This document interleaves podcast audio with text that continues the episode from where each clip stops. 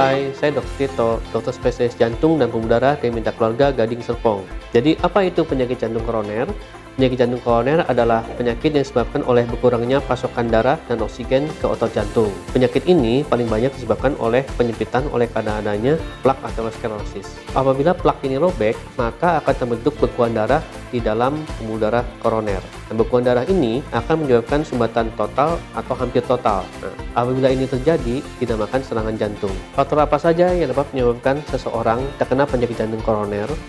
ada beberapa faktor yang dapat menyebabkan seseorang berisiko untuk menderita penyakit jantung koroner. Faktor-faktor ini disebut juga faktor risiko.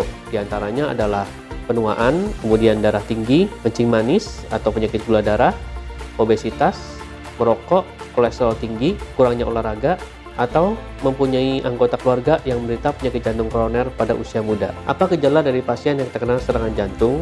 Gejala dari pasien yang terkena serangan jantung adalah nyeri pada bagian tengah dada yang biasanya berlangsung lebih dari 20 menit dan dapat disertai dengan penjalaran ke lengan kiri, ke bahu, ke leher, dan dapat disertai juga dengan keringat dingin, mual, muntah, atau bahkan pingsan. Apa yang harus dilakukan supaya seseorang tidak terkena penyakit jantung koroner?